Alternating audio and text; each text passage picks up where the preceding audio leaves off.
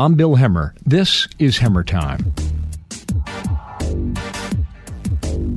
On the chilly night of February 9th, 2016, Donald Trump won New Hampshire. It would be his first primary victory. We want to thank the people of New Hampshire, right? Do we love the people of New Hampshire? And three days later, this article appeared in the Wall Street Journal. It's called Trump's America. There's nothing irrational about his appeal to the white working class.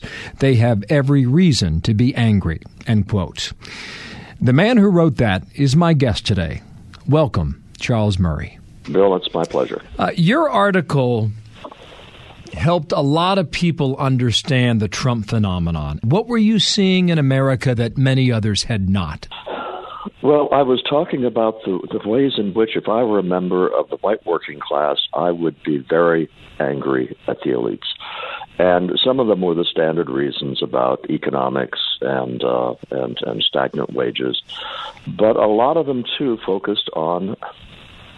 I, I, the example of a roofer is the one I use sometimes. A guy who's been making eighteen bucks an hour as a roofer, and now he's out of work because all of the crews in his county are are Latinos who are working for thirteen dollars an hour, and you can have all the technical articles you want saying that immigration is a win-win, and in fact I believe those. However, those are macro.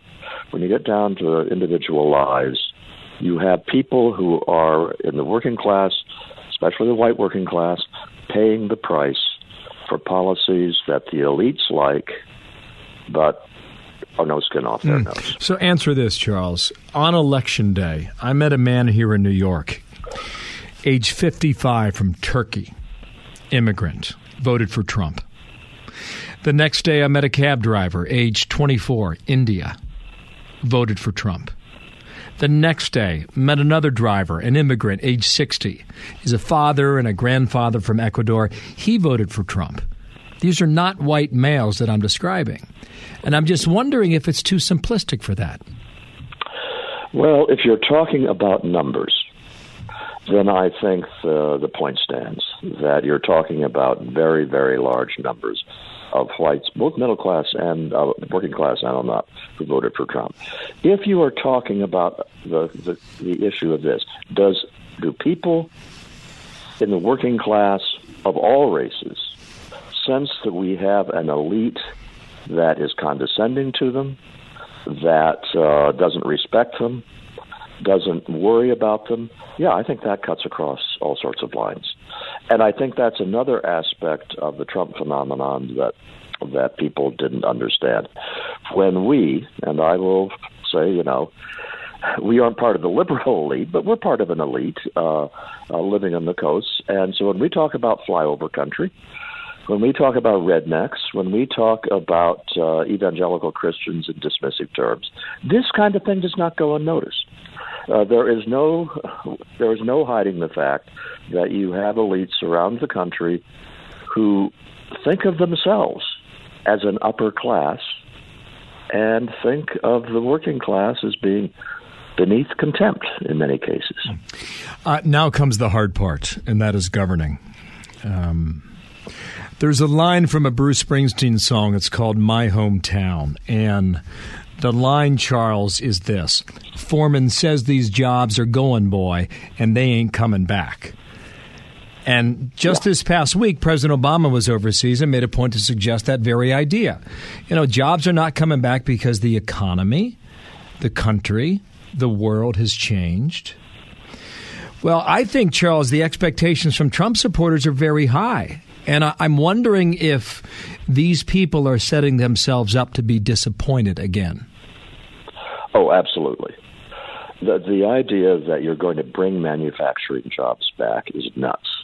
Uh, we are looking at a phenomenon of uh, replacement of people with machines that is getting faster rather than slower. And I've got news for you too, Bill. Well, you probably know this already the big job losses are not going to be in the working class in uh, years to come. They're going to be in the white collar jobs because artificial intelligence is now, after years and years of underperforming its expectations, it's now at a point where it can do all sorts of jobs that used to command very good salaries um, among people who were in the white collar world.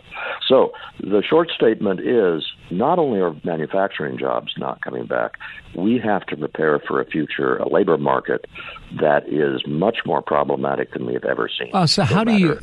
I, I, think a lot of that comes down to education, how you re educate uh, a generation of Americans. I think you'd probably agree with that, simply stated.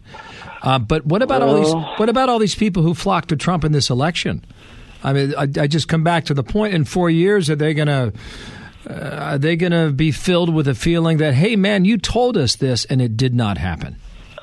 Well, now we're getting we're moving from the reasons why the the working class had legitimate grievances to governing, as you said.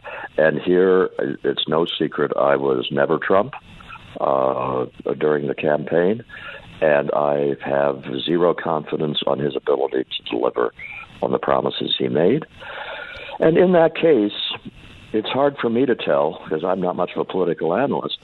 Four years from now, are we going to see the Trump voters saying that uh, he was he was frustrated by the uh, establishment and he tried to do the right thing, and it wasn't his fault that he failed, or will they blame Trump?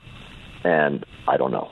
Mm. But it, it, it'll be one of those two. Well, and we have a long way to go before that, and I think we could all agree that something's going to change in Washington come third week in January. You're going to have three, you know, the House, the Senate, um, a commander in chief yeah. from the same party. They will have the ability to move to move legislation. You know what right. what they choose is something that we you know we wait for that part of the story to be told. Um, and I'll, I'll, tell you, Bill, I have changed my mind on some of that legislation over how so? the campaign. Uh, before, I was not in favor of limiting low skill immigration. Now I am. I've always been in favor of enforcing the border, but uh, but the, the the Trump campaign made me realize that it is appropriate to think of our fellow citizens. Uh, as having, you know, they get favored position in terms of uh, what's going on in the economy and letting in a large stream of low skilled workers. We've got to try what happens when we cut off that stream and say, okay, uh, you're not getting this competition for your jobs anymore. Uh, are you guys going to go back in the labor force or not? And let's put up or shut up in terms of, of your complaints about immigration. You write also about the American creed. Three core pillars egalitarianism, liberty, and individualism.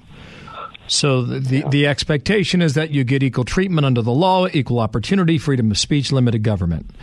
And and you write that the American creed has been shattered. That's the most depressing thing of all. But how do you define shattered?